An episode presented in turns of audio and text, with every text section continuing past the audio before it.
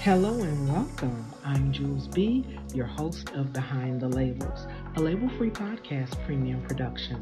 Go with me behind the scenes as I dive into the lives of our guests. Each episode will feature unconventional questions that invoke joy, sorrow, and sometimes silence. Come on in, take a seat, and let's start this conversation. Thank you so much for coming and speaking with me today here behind the label, the Label Free Podcast. And again, like I said, I just want to have a conversation with a couple questions that I have for you. So tell me a little bit about you. So I am a wife, a mom, a chaplain, a social worker, um, a speaker, a minister, and a first time author recently. Um, okay.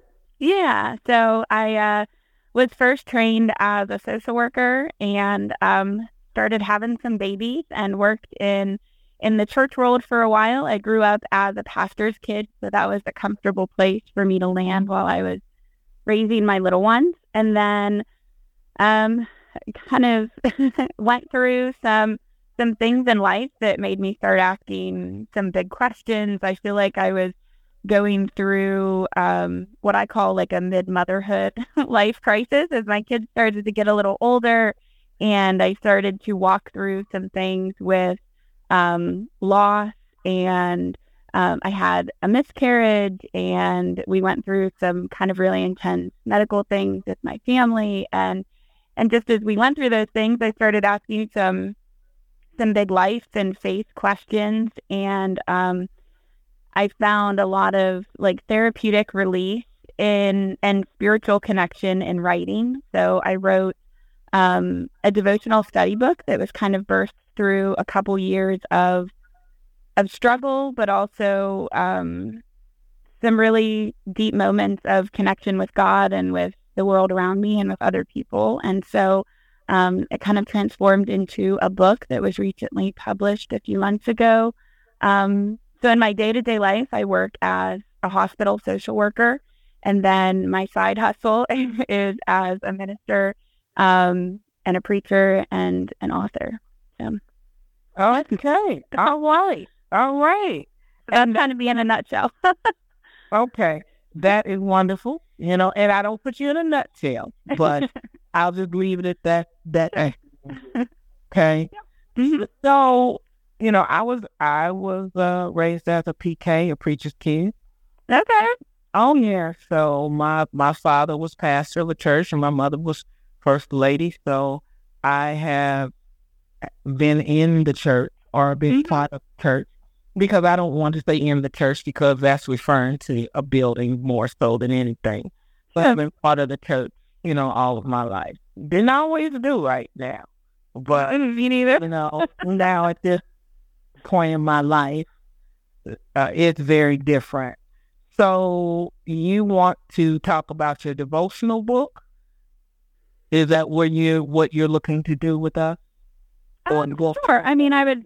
Uh, yeah, I mean, I would definitely be happy to talk about it. Um, you know, especially with it just being um, kind of born from a place of asking questions and figuring out life. Um, both from a spiritual perspective, but also just from like a real person going through life and trying to to figure things out the best way we can to navigate relationships and um, kind of the unexpected things that that come up. Um, I think I've just kind of wanted to be um, an authentic voice, kind of speaking into into moms, into people of faith, but also into people who maybe don't understand um, that faith world.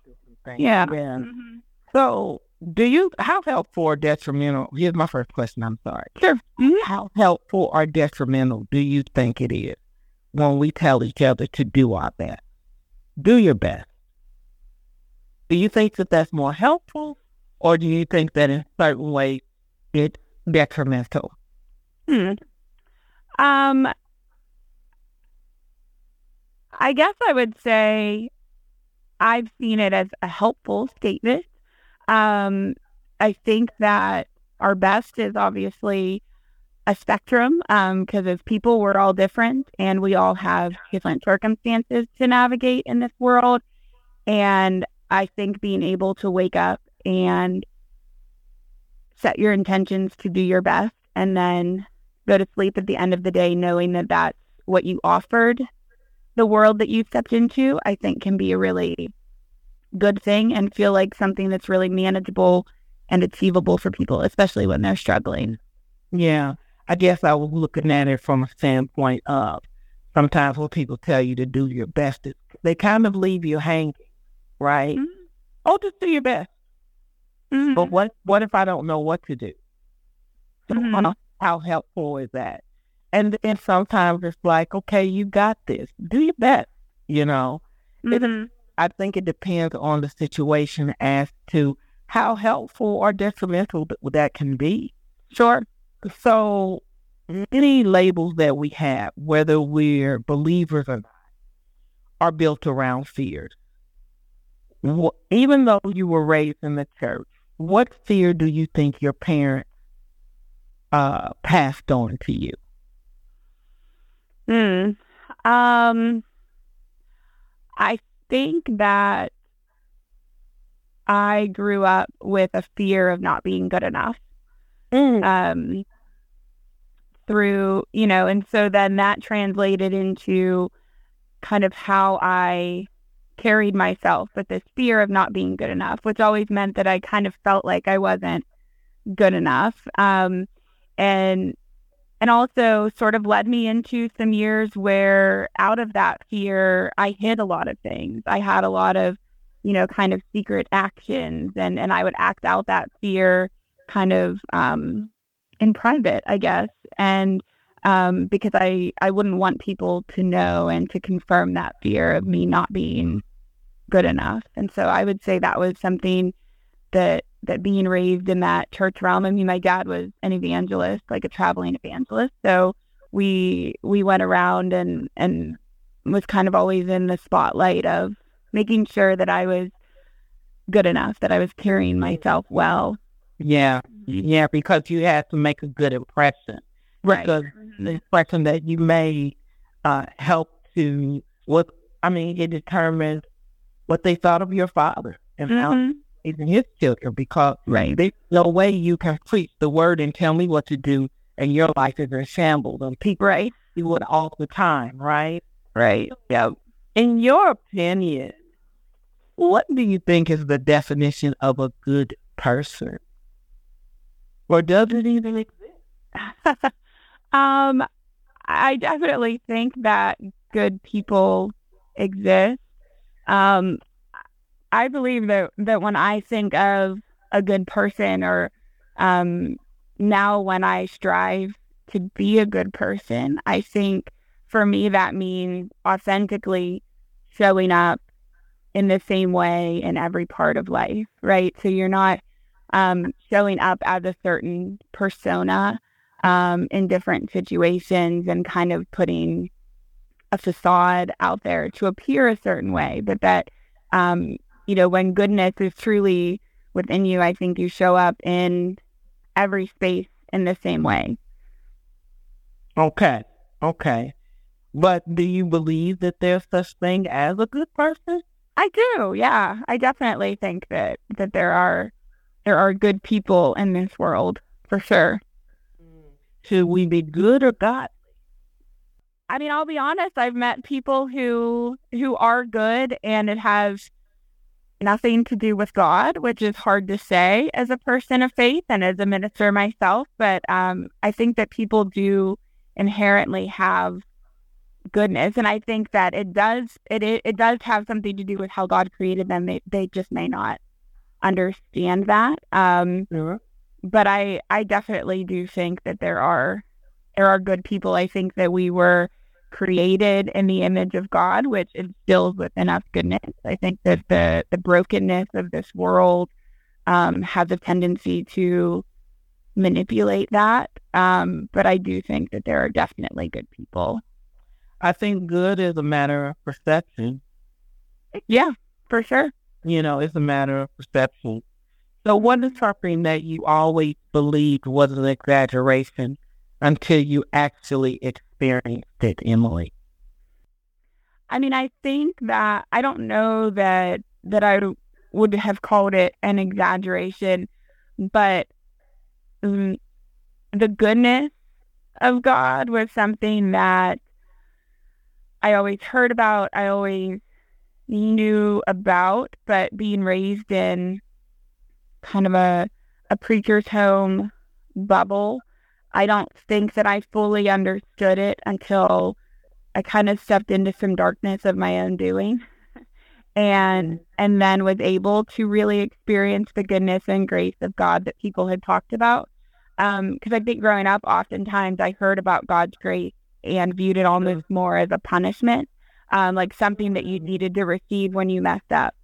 And and so it was like, well, like I'm good, like I don't need God's grace I've I've you know been doing all the right things, saying all the right things, and then you know it, it took kind of the moments of of darkness to really receive God's grace and actually understand what it was what it was all about and that it was, you know, worth all the hype and definitely not um not a punishment like I had kind of misconstrued it to be. Well, you know, I think that when we're younger and different things like that, and we've made up our minds that we're going to do what we want to do, then we see God's grace in different things in different lights. Because sure. I'm the firm believer it's either your your desire or God's will. There there is no in between. It's either this or that. And I'm not saying that people don't struggle, okay? But I'm saying that, you know, either your goal is to, to do whatever you want to do or do whatever God wants you to do, if you understand what I'm saying. Mm-hmm. And so, you know, when you think about some of the things that you've gone through as a PK, Tell me about a time that you had a not so nice conversation, a disagreement with someone in the faith, but in the end, that disagreement actually strengthened your relationship with them. Well, in in kind of the past year or so, um, my family has we became connected to a church, and after joining the church, um, and having been there for a few months, found out that um, sort of on the like on the interior of the church, like within the board and everything, that that part of their core values and belief system didn't allow for women in ministry or in leadership positions of any kind. Um, which is someone who holds, yeah. So as someone who holds, you know, I have a master of divinity. Um, you know, I do preach the word. That was a pretty obvious conflict with with who I believe I'm called to be and you know who I've like educated myself and and kind of put myself in a position to be and so there's been some uncomfortable conversations with people who have um, a very different set of core values and who when they read scripture um, believe it to say something different than what I do um, but what I found is and having some of those conversations we'll never come to a common ground necessarily. We don't walk away um, with one of us believing or having been convinced by the other person. And yet, I think that when we come into a conversation with a willingness to listen and to seek understanding for their perspective, we can at least walk away with um, an appreciation for for their point of view, but also walk away with um, an understanding of the shared gospel that we have and a willingness to like continue the conversation. Sure. Are you still with that church? um, actually, very, very recently, kind of stepped away. But but I had, you know, I mean, we've been going there for for a couple years. It was one of those situations where um, when I found out that was their core value, it was my immediate reaction would be to kind of like cut and run. um, but I felt like I was called to be in that place for a time and um and so I was and so I was kind of faithful until God told me it was time to step away. So So do you think that God told you that it was time to step away or did you actually step away because they don't let women minister? No, I believe I believe that God like kind of released me to walk away because there was no um you know movement or changing of their minds and so um but I I waited until I felt that um sort of relief to I to walk away. Okay, and that's fine. I I believe yeah. that God helps us. I guess I'm thinking about the fact that salvation just isn't an easy thing. And you're dealing with people who are sick mm-hmm. that in leadership positions and they don't always they don't always go ahead and, and do the right thing. Mm-hmm. But sometimes you have to pick up a rock and throw it at that giant. and, some, and Definitely. sometimes the rock may be you being in a position that you didn't think that you would have to be in. Mm-hmm. You know, so I just wonder if, you know, you decided to pick up a rock and throw it at the giant or leave. Yeah, I mean, yeah, yeah. I mean, I, you know, I, but I'm not fine. No, you're fine. You're fine. It was like a challenging couple of years and a lot of sort of internal wrestling and and wrestling with God. And I definitely think there are times to pick up a rock and throw it. And I think there are other times where we are we're called in in other ways. And so um, you know, I mean, David picked up the rock and threw it, but David also, you know, at times just showed up and and played his harp and and that was a form of ministry as well. So that I just that's true. That's, that's so I think yeah, I was there, you know, like I was um I led, you know, worship and had the opportunity to do some some other things in worship with communion and things like that. And so I I think that I followed um kind of God's leadership. Yeah. Mm-hmm. It's like a good go. I, I think that everything has its place. Mm-hmm. And in the church there are a lot of things out of place. It's a lot harder to to fight now. Mm-hmm. Not not that sin has changed, but it's become more normalized. Mm-hmm. Sure, and I would so, agree with that. Because of that, the fight is different. So you may have to stay a little bit longer, and you may have to fight a little bit harder. Sure. And you may have to go through things that you didn't normally expect. So it leads me to my next question. What's your why? Why why are you doing I, I'm I'm I'm not talking about being called by God. I'm mm-hmm. not talking about having a dream. What happened in your life that woke you up and said, "This is what I need to do"? Mm-hmm.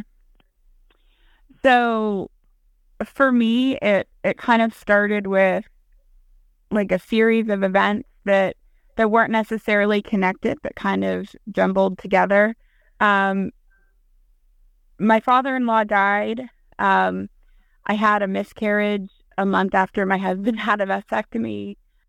Mm. I just kind of stumbled into this like pit. And when I landed there, all I felt was anger. Um, I was so mad at God. Um, I felt like I was working in full time ministry at the time, and I felt just abandoned um, by him. And I didn't understand what I had done wrong. And it was in that moment, um, and sort of just in that kind of raw doubt and fear and anger um, that I I just needed to understand. And um, you know, I could have walked away entirely at that point, but instead I I made the choice to lean in. Um, and so I just started leaning into scripture every day and then kind of jotting down what I was experiencing both in the word and just in the world around me. And I started to kind of just make these little like Facebook posts. And um, what I noticed was there were people who would start messaging me from like across the years of life that would say that what I was putting out there was speaking to them. And it wasn't the church folk that I knew. It was yeah. like the kid from high school or somebody that I crossed paths with at a class in college who I didn't, um, you know, think that those posts were for, right? Like as church, you know, I, I thought I was writing to like the church people. Um, but really what I found was that by being willing to say, um, life sucks, that didn't work out like I thought it did. Um, this is what I don't understand. This is what I'm wrestling with. And just being a normal person talking about um, the love of Jesus in the midst of all of that um, really seemed to connect with people that had maybe been hurt by the church before or maybe had their own sort of falling into a pit moment. And um, so just from that, I I just wanted to to be a voice that I didn't feel like I had growing up, um, a voice that was real and genuine and willing to express doubt, but also meet it with grace. Um, so that's kind of my why. Okay. So here's my last question. Sure. If you could relive one day in your life, when you think about all that you've gone through, I mean, mm-hmm. you talked about growing up as a, a preacher's kid. You talked about even, you know, rebelling, so to speak. You talked mm-hmm. having a miscarriage after your husband had a vasectomy, which mm-hmm. is, I, I can't even imagine. If you could relive one day but you couldn't change it, Emily. Mm-hmm. You could only experience it again. What day would that be for you and why? You okay? Yeah. yeah. Um it's okay. so no, it's okay. If you need a moment, it's okay. I mean people get emotional about that question. Especially when, when uh, you know, depending on what's the first thing is that pops into their mind. Um, a few years ago, my grandma was like, we grew up next to her, and she was just like, you know, like the best person I've ever met. and um, a few years ago, she had like a mini stroke, and so she'd gone to the hospital, you know, and the doctors checked her out and said she was she was okay, she was fine. Those things happen, and so a few days after that was um was Valentine's Day, which was always like one of her favorite holidays because she was just the most loving person. So it was like one of her days. And so we kind of gathered at grandma's house. And at that point, I lived like an hour or so away, but I brought my kids like home for the weekend and we went to grandma's house. And um, he's had a most like perfect day. And then a few days later, she had um, major stroke that, that took her. I would like to relive that that special Valentine's Day and just really like savor it. Like we did savor it because she had had that scare a few days before. Um, but that's a day like I think back to um, that I would definitely relive, even though I couldn't, you know, change the outcome or what was what was to be. But yeah, that would be the day. was like that's no, you don't have to apologize. No, not at all. She sounds like she was a wonderful lady, and you're not crying because she was a bad person. You're cry- crying because she was special, and there's nothing wrong with those tears. Never apologize for love. Never apologize for that.